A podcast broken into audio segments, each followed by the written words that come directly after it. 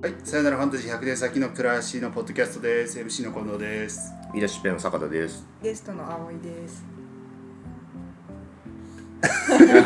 何やっぱ照れちゃう。え、可愛い今の可愛いはい、今回も葵ちゃんゲストということで3本目撮っていこうかなと思うんですけど、まあ、2本目のちょっと最後の方でなんか家族観とかちょっと結婚制度ですね結婚制度とかみたいなところの話が少し出たので、まあ、3本目大体あのみんな手放したファンタジーみたいな話をいつもしてはいるんですけど、まあ、葵ちゃんにはその何ですかね結ある意味手放したすでに手放している家族観結婚とかも手放している葵ちゃんにその辺の話を聞いていこうかなと思っております。はい。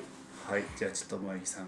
本読んでほしそうだけど、あとでね。一言で言うとでも結婚自体がファンタジーだよねって話で。そうですね。でもそのピッピだね。いやそもそも私そのファンタジーを一回も手に入れたことが多分なくて。えっと結婚っていうファンタジーうんですか？うん。だからそれを手放すも何も最初から。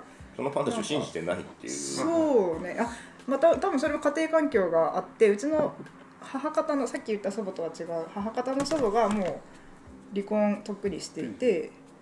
なんかすごい楽しそうはい。結婚っていいものみたいなイメージがまずなかったんですよ。うんうん、なんで私本当中学生の時はまあそんな周りも結婚の話してなかったかなでも高校生ぐらいの時ってみんなこう何歳で結婚してとかうん女子グループだと割とそういう話になるんですけどもうその頃から私は結婚なんてしない方がいいよっていう立場だったんですよずっと。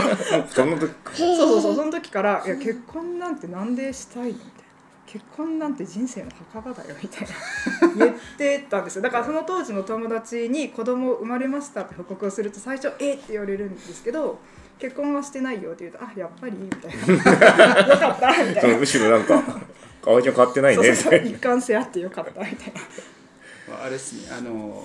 M ステに出てるバンド聞かないみたいなテンションする。高校生の時に俺もっとなんかマニアックなやつ聞くしみたいなテンションだったみたいな感じですけど。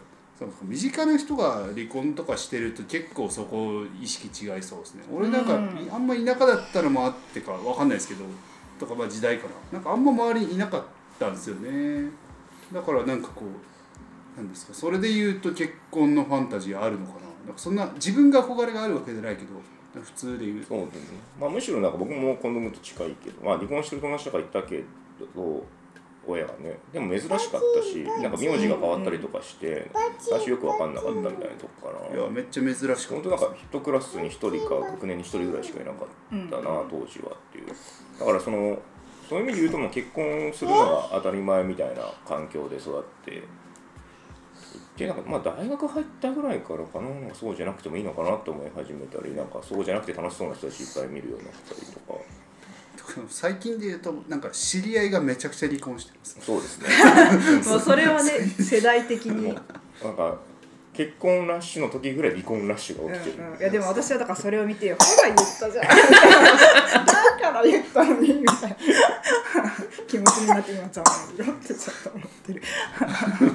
まあなんかそ離婚したのをね失敗と捉えるかどうかはまたちょっとなんか諸説あるというか、ああなんか PDCA 回したんだねみたいな俺感覚はありますけど、なんかまあまあちょっとこ子供がいたらまた話がちょっと変わったりはするけどなんかああなんか違ったから別れたみたいなのを、うん。ああじゃあ次だねみたいな、まあ次っていうのがねまだ結婚か。結構でもポジティブな別れ方してる人多いよね。なんかそういう意味で、なんかまあドラマになってたりもするけど、裁判沙汰みたいな感じの俺はもう周りいない。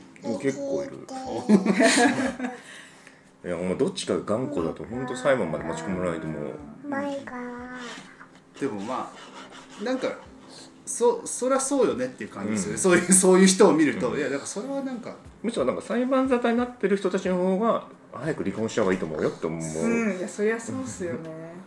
お互いの話聞けないんでしょ、逆に今までどうしてたのみたいな。感じになりますよ。でも逆になんか本当すげえ同意のもとでなんか円満に離婚しましたみたいな人も多いから、なんかその辺なんかすげえ変わったなと思う、うん、やっぱちょっと上の世代だとやっぱ子供が大学入ったタイミングでとかもあるるしなんか日常になってきたなっていう感じは。なんかまあだいぶ別れることに罪悪感前ほどはうん。ない,、うんないというか。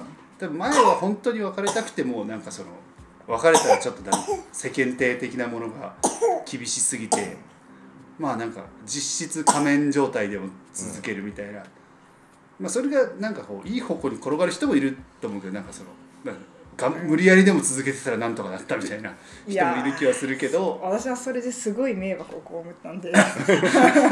それよくさっさ話してると別よねれてくれ いやさっきのそのね仮面家族、まあ、家庭内別居っていうかその時本当は実はもう離婚ペーパー的には離婚していて実際にもうあの席としては抜けてたんだけど子供にはそれを知らされてなかったっていう状況でで私だけがその役割意識でなんかちょっと崩壊しそうだからつなぎ止めなきゃみたいな思ってて子供みたいな。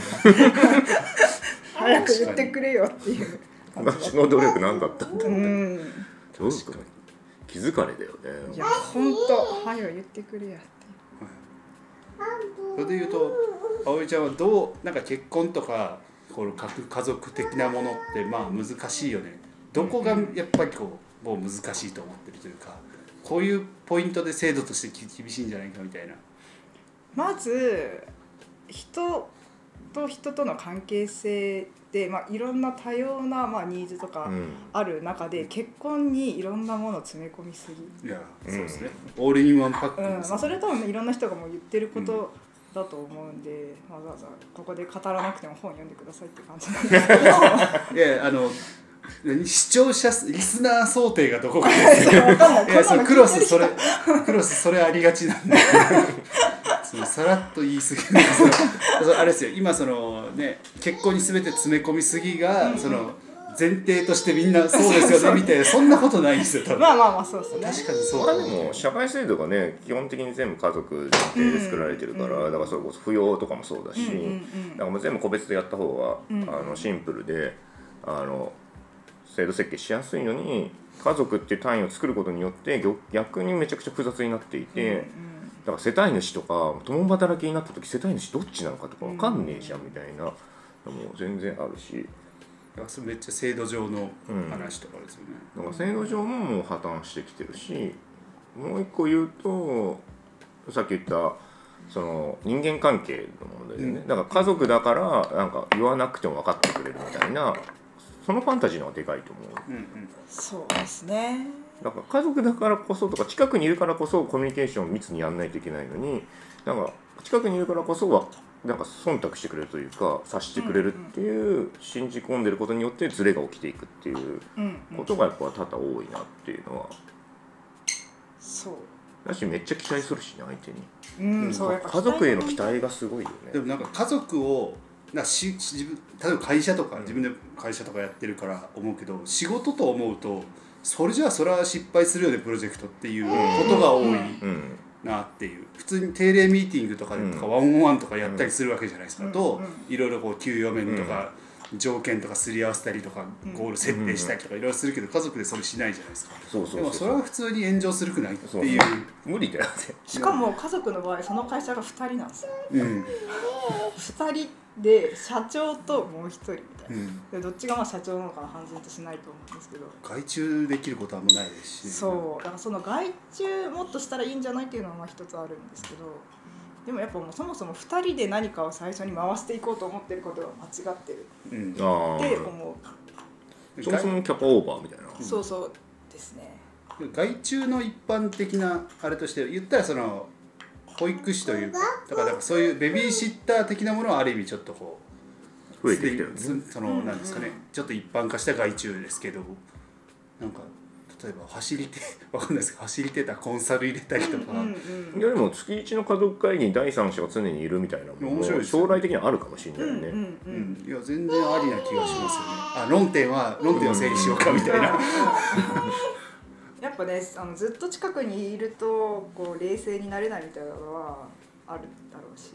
うん。で、まあ、今のクロスの提示もかなり長い間固定してきているので、うんうん。最近もう大体この人にこれを言ったらこう返ってくるだろうなとか、うん。この人はこのことについてこんな風に考えてるんだろうなみたいなのがなんとなくわかるからもうあえて聞かないとかあえて言わないみたいなことが起こってきてる気がする。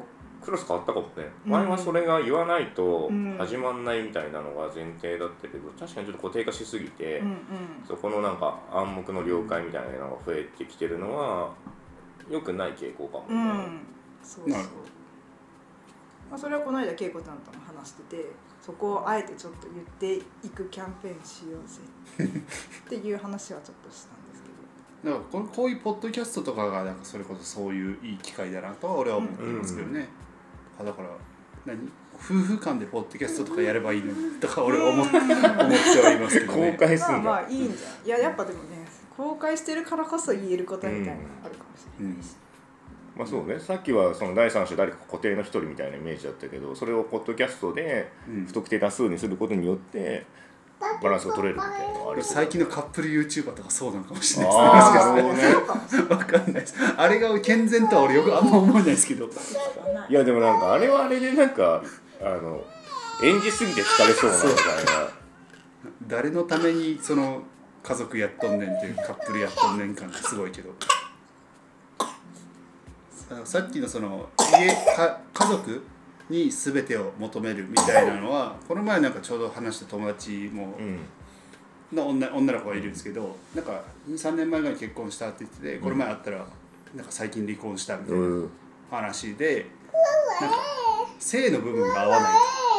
とはいはいはい。性生活の部分が合わないからその女の子はその旦那さんの方に外外でしてきてと いう話をしたけどそれはあの旦那さんいやそんなんダメだろっていう家族というか夫婦なんだからみたいなのでこうその外注は受け入れられないというか。ああ確かに。いやそこの問題も私はすごいあると思ってて、うんだから生活上のパートナーとその性的なパートナーを一緒にするってどういう頭だみたいな、絶対そこはそこが被る相手じゃないとうまくいかないって辛すぎる。確かに。それだってね100分の1かける100分の1みたいになってる可能性があるわけですよね。ちょっとうるさくなってきた。あそうだいぶうるさいよそれ萌木さんそれはうるさいっちょっとお腹空いてきたっぽいので。一旦止めますか。そうっすねこれ今3本目ちょうどいいぐらいで。まあもうちょっと。はい、ちょっとお休みを挟みまして再開しました。あ、なるほど。はい、えさっきは生生活のパートナーと、性的なパートナーを一緒にするって無理ゲーじゃないっていう話から、まあね、みんなそれでうんなんとかしてるんすかね。してないと思うよ。めっちゃ不倫多いし。そうそう、だからこう、実態と、ん。なんていうんですか、理想があまりにもかけ離れてる。うん。から、それってなんか個人の問題レベルを超えてるよねっていう感じが。確しかも裁判でね不倫するとめちゃくちゃ不利になるからそうなんですよ。慰謝料ばっつり取られるし。でもそれこそなんか数年前なんか AV 男優の人がその生活のパートナーと結婚的なパートナーと性的なパートナーを分けた方が生きやすいんじゃないかみたいなことを発言して、まあ賛否両論でいい感じに炎上してたの。いい感じ。なんかちゃんと激論になったって激論っていうかちゃんと議論になってて。うん。でもあれは本当そうだなと思うよね、うん。まあ、そうですよね。そうですよね。まあ、結婚的なパートナーいるのかみたいな話はあるけど。いや、うん。そうなんですよ。だからそこに結婚っていう制度があるから変になるのではっていう。なんか、まあ、よく言われるのはその友達っていろんなタイプの友達いるじゃないですか、まあ、一緒に釣り行く友達はこの人とか、うん。一緒に映画見に行くならこの人とか、うご飯食べるんだったらこの人だけどこの人は魚は嫌いだから魚の時はこの人。はいはいはいはいなんかそういうのをその、まあ、恋愛って言っちゃうとまたちょっと語弊があるのかもしれないけどその性的なところだったりとか、生活のところだったりとかでも使い分けることがなんでダメなのみたいいや、俺さ、めっちゃ普段からよく言いますわ。な。それうん俺めっちゃ言ってる。いろんな人だからクロスだとそれを別にわざわざ言わなくても、うんだよねって終わるんだけどなんかそこの考えがまずない人だとその説明を確かにでもそれこそなんかねなんかもう性的にはなしだけどって言われた方が付き合いやすいっていうか、うんまあ一旦ショック受ける気もするけど でもそれはそれで別にいいかなっていう。性がアイデンティティと紐づきすぎ？ああそれもある。あそれがってそれだから人として魅力がないとうん。はいはい。あのイコールになってる部分あるかもね。性的に興味ないって言われた時に。でも相性の問題だったりとかするから。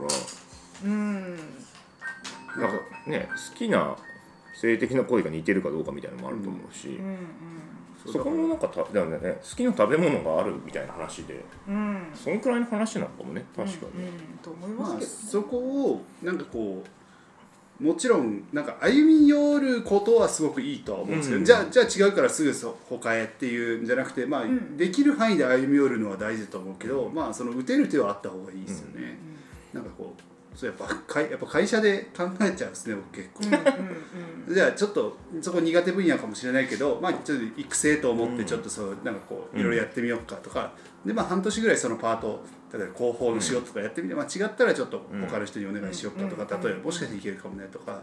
でどうその広報やってみてめっちゃ辛いくないみたいな、ああでも意外と楽しいです例えばみたいなとか、なんかそういうこう普通にそういう折衝があっていいといううん。感じだけど、なんかそのはいなんかじゃんけんぽいでこう綺麗に合わないといけないみたいなうん。感じ、いや無理でしょっていう感じですよね。うん。まあ、それこそさっきこの話のきっかけになった近藤君の友達とかもまあいろいろ試した結果違ったからそう伝えたら結局離婚になっちゃったって話でしまたうるさくなってきちゃった。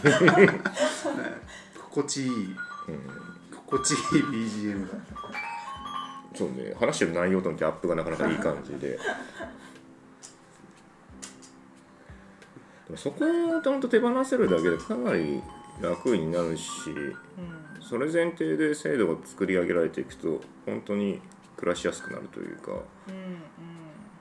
なんか僕は結構よく言うの小学校に上がる時に友達100人できるかなっつって100人作るのがめっちゃ理想みたいな感じで言われるのにああなんか異性になると一人じゃないとダメですみたいななんかなんか嘘やんけ嘘嘘やんけというか。じゃあまあそうだね。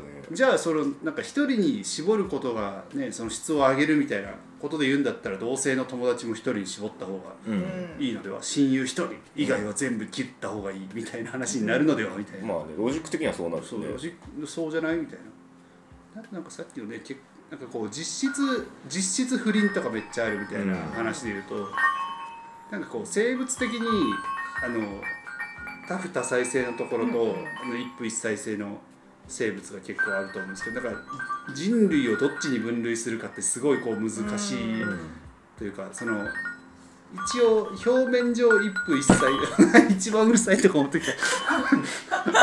どう確信犯だろ。おでこにあのご飯。米粒ついとるよ。いやなんかその一応一夫一妻制だけど実質多夫多妻制の面も持ってるうん。みたいな感じでこう、まあ本でも書かれてて、まあそうよねみたいな。だからどっちがこう自然かっていうと結構絶妙な。お疲れです。お疲れ様です。今ポッドキャスト収録中です。あ。いろんなこうノイズがする いろんなノイズがする。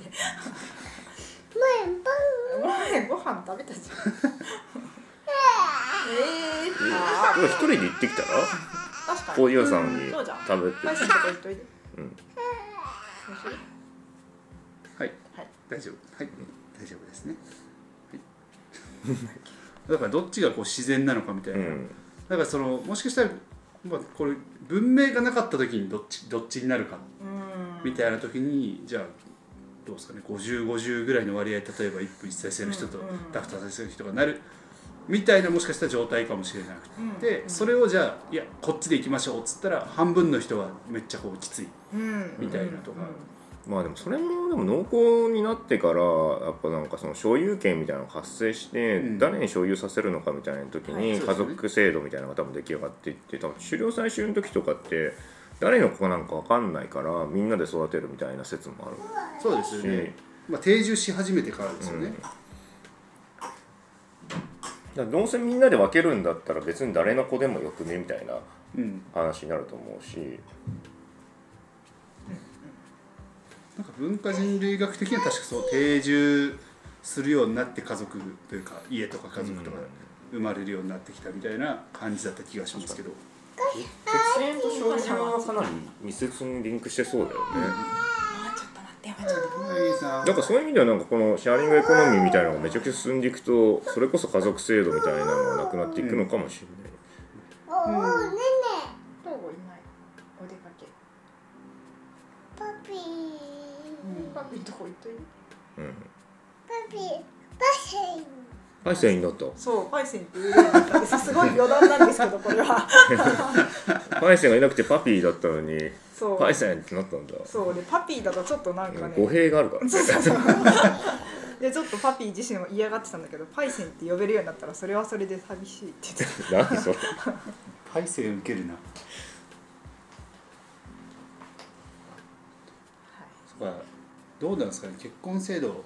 なんか俺その結婚そあの恋愛と結婚はもともと別だったみたいな話は僕もすごい興味あって結構調べたりとかいろんなところで喋ってるんですけどどう思います？どう思います？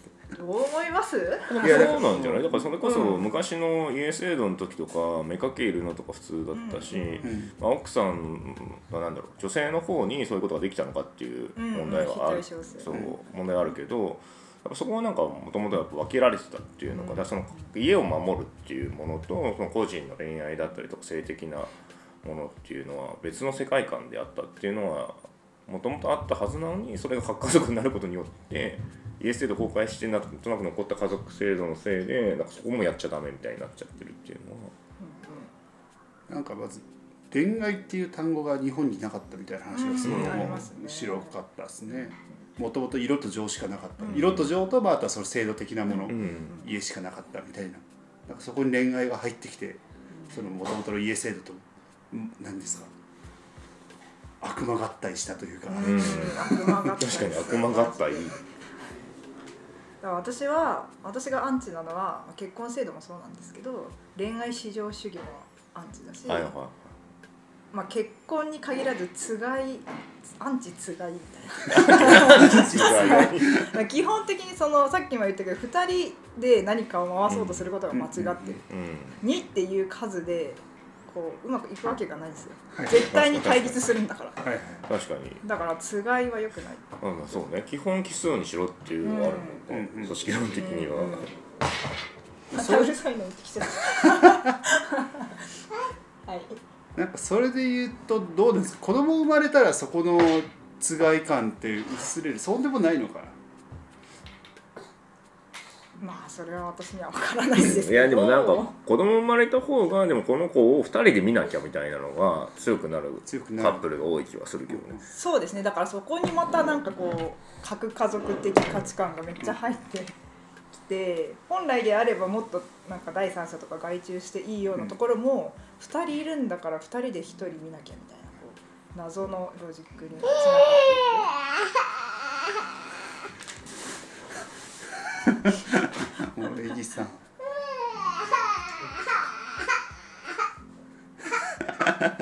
から私はもう本当最初からシングルです。育ててるからどう考えても一人で一人育てるの無理だよねって諦めてるからこう「お願いします」とか。うん「これはもうできません」とか。言えるけど2人いるとできる気がしちゃうみたいなのはあると思う、実際にはできないと思うなんかみんなどうしてるんですかね？なんか本当にこうちょっとクロスでこうね子育てとか見てたりとかしてるとそうじゃない人たちどうしてんのみたいな、みんねなみんななんとかなってるみたいな。なんかめっちゃ苦しんでると思うけど。無理ゲー感すごいよね、うん。そうなんか例えば俺の周りとかだったらそれなりにやっぱこうある程度学歴例えば学歴もあってある程度こうある程度こうしっかりしてる人たち。でしっかり仕事があったりとかまあ自分で会社やってるとかあの人すごいよねっていう人でも結構そんな普通に言ってなさそそりゃそうですよ。うなんかそのめっちゃうまくいった人しかうまくいかないみたいなのって、うんまあまあその会社とかだったら別にそれでいいんですけど一部のうまくいった人だけで全然いいんですけど家族とか子育てがそれだとやばいよなみたいな。うん。こすな9割9割以上ぐらいうまくいくみたいな仕組みにうん。なってないとうん。うん9割でもちょっと少ないかなぐらいのだからもともとはやっぱその無理ゲーでそれがそこ専業主婦っていう制度で あ一人に押し付けてでその人たちがかなりしんどい思いをしながらなんとか成り立たせてたみたいな。ところが共働きになっていてよりあのゲーム難易度が上がっていきで今はもうほぼ破綻していってるっていう、まあそれは子供作らんとこってなるっすよね今、うん。うん。その周りを見てると、なんかあの CM で出てくる家族みたいな俺あんま会ったことない、うん。さ身の回りでそんなあったことない。まあそれこそいわゆる大企業みたいな人が周りにいっぱいいると結構違うのかな、見えてくる家族として。東京の大企業に勤めてる友達とかはいまだに奥さん専業主婦みたいな人いるから、うん。ああそうなんだと思いながら見てるうん。けどまあそれでも大変そうだけどね。いやもう普通に考えて無理ですよ。そんな24時間一人を一人で見続けるってそこもまた2人の罠にはまってると思うんですそう。それでね兄弟いてねなんか3人見てたりとかもいるうん人いるし。なんか私はクロスで子育てをし始めて思ったのは大人3対子供1ぐらいでちょうどいいバランスだなうん。うん。一人が大人一人が子供一人とまあ一対一で向き合ってでもう一人の大人がなんかその大人の世話をする。なんかご飯作るとか、うん。ゴミ出すとか。なんかそういうまあ日常やらなきゃいけない家事みたいなことをやってでもうあと一人がまあ仕事するなり余暇を取るなりうん。なんかしらするぐらいの何々痛い？ごめん。ごめんしたそれをローテーションで回すみたいな。そうそうそう。ぐらいの感じじゃないと余裕を持った生活っていうのはできない。何かがおろそかになるなあっていうのは思いますね。はい結構長くなってきたから、じゃあ一旦ちょっとこれぐらいにしてきますかこれ。はい。はいじゃあじゃあ3本目。何の話だっけ？葵ちゃんの思想思想ね。想全然でも今もう3割くらいしか言ってない。じゃあはい、はい、今回の会話終了です。ありがとうございました。ありがとうございました。ありがとうございました